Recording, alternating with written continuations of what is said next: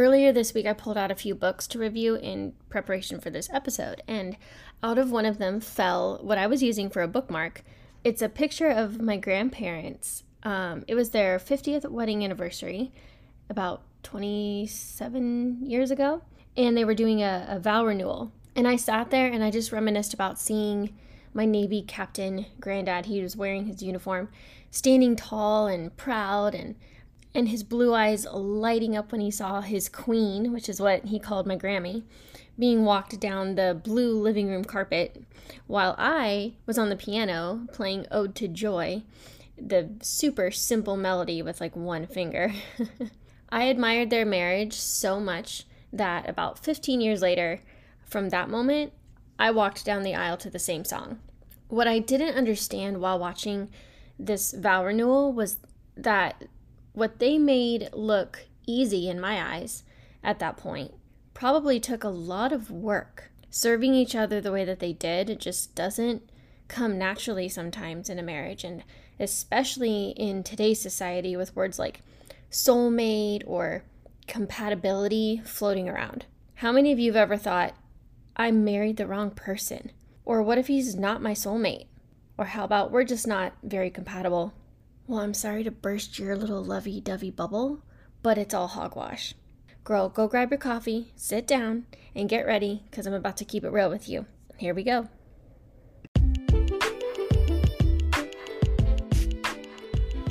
This isn't a game of ding dong ditch, and don't worry, I'm not a solar panel salesman. I'm just here to see you, friend. Whether you have spit up stains and cluttered counters, or you're still in your heels from work and just getting dinner started, take a minute and come sit with me. Welcome to the Jar Podcast with your host, Lydia, certified teacher, homeschool boy mom, oh Lord help me, and marriage ministry leader, bringing you tough lessons from my own journey to soul health and wholeness. Together each week, we'll discuss our struggles, pain, and shame. We'll combat labels and lies with biblical truth, and we'll work through our mess and come out stronger, more confident, and rooted in our identity in Christ. So move your pile of laundry over. Better yet, let me help you fold it while we talk.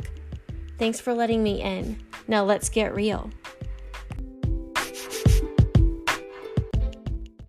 Okay, when I say I'm going to keep it real with y'all, I mean it. I saw the way it happened when we led our own marriage ministry class. Whatever the topic of the homework was that week, suddenly we were like presented with this these extra opportunities, so to speak, to work on whatever that specific thing was, like humility or forgiveness or communication. Whether it was the Lord that gave us those opportunities to be able to speak from experience of working through it, or maybe he just showed us the good that comes from working through spiritual battles. It happens even now with this podcast. What God gave me to say this week, I found that he was speaking to me just as much as he was wanting to speak through me.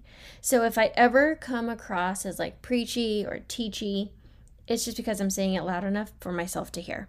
Listen, Linda, this is a safe place to open up and be honest here. You know I do. So you can be honest at least with yourself to answer some of these questions. Has your husband or significant other ever called you out on something and your thought might be, okay, maybe I shouldn't have said that or done that, but he just doesn't understand me? Or do you have friends in your life that enable you with negative thoughts toward your husband with phrases like, you got to look out for number one? Or have you ever lain in bed at night and wondered if you'd made a mistake? Or have you ever watched a romantic comedy that leads you to think, well, love shouldn't be this hard? It should come naturally. Me too. So, today I'm going to define and break down the number one thing that's keeping you from a happy marriage, and it might come as a surprise. I'm going to give you some examples of the damage and destruction that this one thing can bring to your relationships, especially your marriage. And then I'll be bringing you a biblical solution that'll help you shift your mindset and prepare you for progress and success in your marriage or relationship. Why are you so unhappy in your marriage? Or maybe you wouldn't say that you're so unhappy, but you know that things could be better. Why do you sometimes look at your spouse and think, really? This is it? Or, why is this so hard? One word selfishness. Probably feels like I just smacked you upside the head, doesn't it? Well, author Dr. Tim LaHaye, he was asked um, one time if he could sum up in one word what the major cause of divorce today is, and his response was one word selfishness. All of those thoughts that like creep in or pop up sometimes, they're all rooted in selfishness or self centeredness. I'm going to use those two words interchangeably throughout this episode because I'm taking from notes from two different books that I read one by Tim LaHaye and one by Timothy Keller. So let's look at what selfishness is and why we even struggle with it. Aside from it being really a problem since the beginning of time with Adam and Eve, when they first sinned, today we're just inundated with information that tells us to look for the perfect soulmate or someone that's super compatible, making us believe that there's this perfect person out there, just one, that's supposed to fill all these empty holes in our hearts. That is false. Timothy Keller, in the book The Meaning of Marriage, said, We say, I want someone who will just accept me as I am, but in your heart of hearts, you know that you're not perfect, that there's plenty of things about you that need to be changed, and that anyone who gets to know you up close and personal will want to change them. That is self centeredness. People believe that love shouldn't be this hard. But why? Because of movies like Cinderella? Would someone who wants to play professional ball say it shouldn't be so hard to hit a fastball or score a touchdown? Do you think professional athletes sit out once they've reached a certain level and don't go to practice? The Olympics that we just watched, all those Olympians with gold medals around their necks would probably tell you otherwise. They show up and practice more than anyone. So, where does this come from? Self centeredness is easily seen as the opposites of what Paul says that love is in 1 Corinthians 13. You know, those verses that are quoted at almost every single wedding. Love is patient, love is kind, it doesn't envy, it doesn't boast, and so on. Well, Satan likes to take whatever the truth is and spin it or twist it just enough. And that's where all of the opposites come from. If love is patient, selfishness is impatience. If love is kind, then selfishness is irritable. Selfishness is a lack of graciousness and kindness in speech. It's it's envious brooding on the better situations of others and holding past hurts against others. So, what's the real problem with all of this? What's wrong with wanting what we want? What's wrong with wanting someone to be super compatible with us to the point that we feel that they're in the wrong when things are not going well in our marriage. Well, if selfishness is a sin, then there's going to be consequences and pain. We're all spiritually broken by sin, and in this case, specifically, selfishness. And yet, Timothy Keller says, Why should neurotic, selfish, immature people suddenly become angels when they fall in love? all of a sudden the wedding bells ring and you're not selfish anymore? Sin, namely selfishness, explains why marriage is so painful and hard. It's because of sin that it's hard. James 3:16 says, "For where jealousy and selfish ambition exist, there is disorder and every evil thing."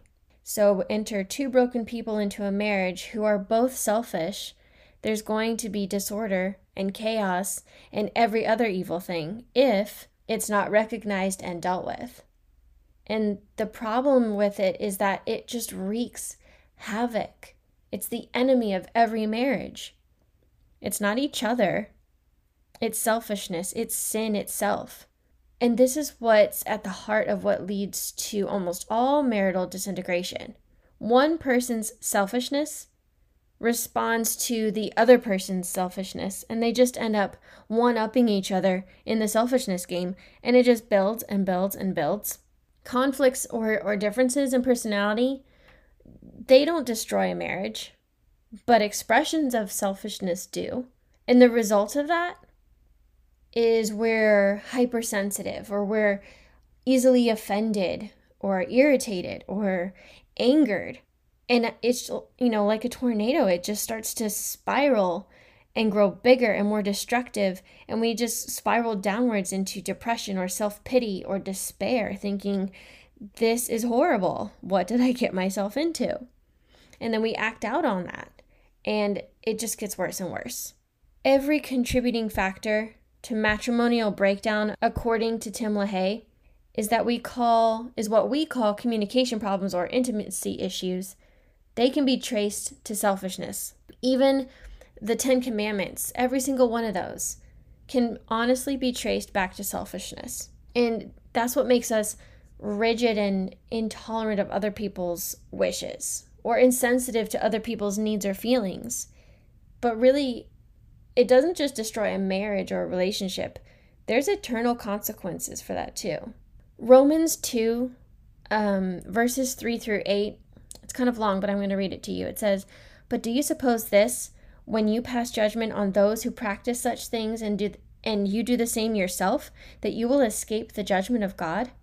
Or do you think lightly of the riches of his kindness and tolerance and patience, not knowing that the kindness of God leads you to repentance? But because of your stubbornness and unrepentant heart, you are storing up wrath for yourself in the day of wrath and revelation of the righteous judgment of God, who will render to each person according to his deeds, to those who by perseverance in doing good seek for glory and honor and immortality, eternal life, but to those who are selfishly ambitious and do not obey the truth, but obey unrighteousness, wrath, and indignation. So there's not just the element of your life will be affected, your marriage will be impacted by your selfishness here on earth, but your own spiritual health and wholeness is dependent on it as well. What you sow into your marriage and what you bring into your relationships here on earth has eternal impact. You're either understanding and seeking glory for God or yourself. There's no in between. And so, the degree to which individuals, this I'm quoting one of the authors here, the degree to which individuals overcome selfishness determines the success and happiness of all their interpersonal relationships, especially marriage. And that's just because when we practice being more Christ like, or when we understand that we're bringing Him the glory, that naturally builds our sense of happiness. When we are selfless and not selfish, we gain happiness. All right, so what do we do about this? What is the solution? How do we actually help ourselves deal with our selfishness? Well, obviously, it's to explore what the Bible itself says about marriage, specifically regarding selfishness. So let's look at a couple verses here. It says Philippians 2 3 through 4. Do nothing from selfishness or empty conceit, but with humility of mind regard one another as more important than yourselves. Do not merely look out for your own personal interests, but also for the interests of others. You know, I quote that one for my boys all the time, but it applies first and foremost to a marriage. And then in James 3, again, the second two verses say, But the wisdom from above is first pure, then peaceable, gentle, reasonable, full of mercy and good fruits, unwavering without hypocrisy. And the seed whose fruit is righteousness is sown in peace by those who make peace. So we gain what we want in a marriage. We get the peace we want instead of conflict when we sow that into our marriage. The selfish heart is is the root of all sin. And if you're struggling with sin, trace it back to what it is that you're demanding or wanting for yourself. One former NFL player that I wish would run for office somewhere. He's an amazing Christian man and he's an author as well. He wrote an entire book regarding the racial divide in America around the notion that we don't have a skin problem, we have a sin problem, selfishness. And again, any issue that we face really can truly be traced back to selfishness. And the real solution is the Spirit of God. He is the cure to our sickness. He told us he came to heal the sick. And in 2 Corinthians 5:15 it says he died for all that those who live should no longer live for themselves but for him who died for them and was raised again. It's only through the spirit-filled life that we can really be transformed. It's only when we truly understand what the gospel really does for our individual hearts. The Spirit can make you happy enough to be humble. The wholeness that you desire comes from your relationship with Him. And it's in that fullness and wholeness that it, it frees you to be generous. Even when you're not satisfied with your relationship, you can be the instrument of change, but you're going to need a spirit created ability to serve. How many of you when you're when you're feeling like something's wrong with your marriage and you guys are in conflict and you've been arguing, how many of you will jump up off the couch and say, "Sure, babe, I'll go wash those dishes for you." Or, "Hey, honey, can I make you a sandwich?" No, none of us do that. Not at least genuinely. It's a spirit created ability to serve one another even when we don't feel like the other person is stepping up to the plate. When we take ourselves out of the center and we put somebody else's needs ahead of our own, that's the Spirit's work of making the gospel real to the weaknesses in our heart, that self centeredness in, in our souls. We need that supernatural help. You know, today's culture is all about like a having a, a very individualistic view of marriage called the me marriage. And they find service and serving each other somewhat oppressive. And they just want to be able to be themselves and fully loved for who they are, exactly how they are, without being changed. And really, Christianity isn't about that. That's not what marriage was created for. And that's not what we as individuals were created for. We were created to worship God and to glorify Him, not ourselves. And really, I know I've said this in other episodes before too, but Gary Chapman, another author, he says, What if marriage is to make you holy, not happy? What if that's the whole purpose? So here's my challenge to you for today and to myself confront your own self centeredness. At some point, you decide that your spouse's self centeredness is more problematic than your own, but you're going to have to realize that it's you and your selfishness that's just as big of a problem as theirs. Sometimes when we're wounded in, in conflict or in an argument, it makes us want to like minimize our own selfishness or, or even really be blind to it. But we have to recognize and confront it and be determined to, to see our own selfishness as this fundamental problem and to treat it more seriously than we would our husbands. And then we need to root it out. Just get it out. Go pick the weeds out of your heart and get the selfishness out. Regardless of what your spouse is doing, whether or not they're working on their selfishness, your selfishness is what you're going to be held responsible for eternally. Root it out. And, you know, even if the other person isn't aware or ready, you can still start to bring healing to your marriage by doing these things. You're going to need the Spirit and His help it's when we have that supernatural help with the spirit that we understand what selflessness really is and really how it brings this like sense of freedom and liberation realizing how small minded we were before and how we can stop focusing on how unhappy we are so think how do you show selfishness in your marriage have you lost sight of what god's done for you in the gospel it's time to stop our selfishness and start sacrificially serving in the power of the Spirit so we can experience the deep happiness that marriage really can bring. Lord, I pray over these ladies listening today that you help them to identify selfishness in their hearts. I pray that Spirit, Holy Spirit, you come and you minister to their hearts and empower them to start acting selflessly and not selfishly. Help them to view their spouse as more important than themselves and to truly root out the selfishness that's inside. I pray that they see benefit and progress and peace in their marriage that ultimately leads to true happiness because they're whole in you first and they're glorifying you in their marriages. Amen. All right, I'll see you guys next week.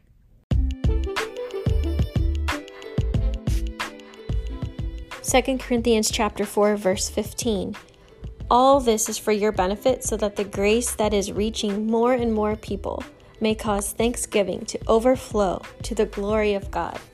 I'll see you next Saturday, same time, same place.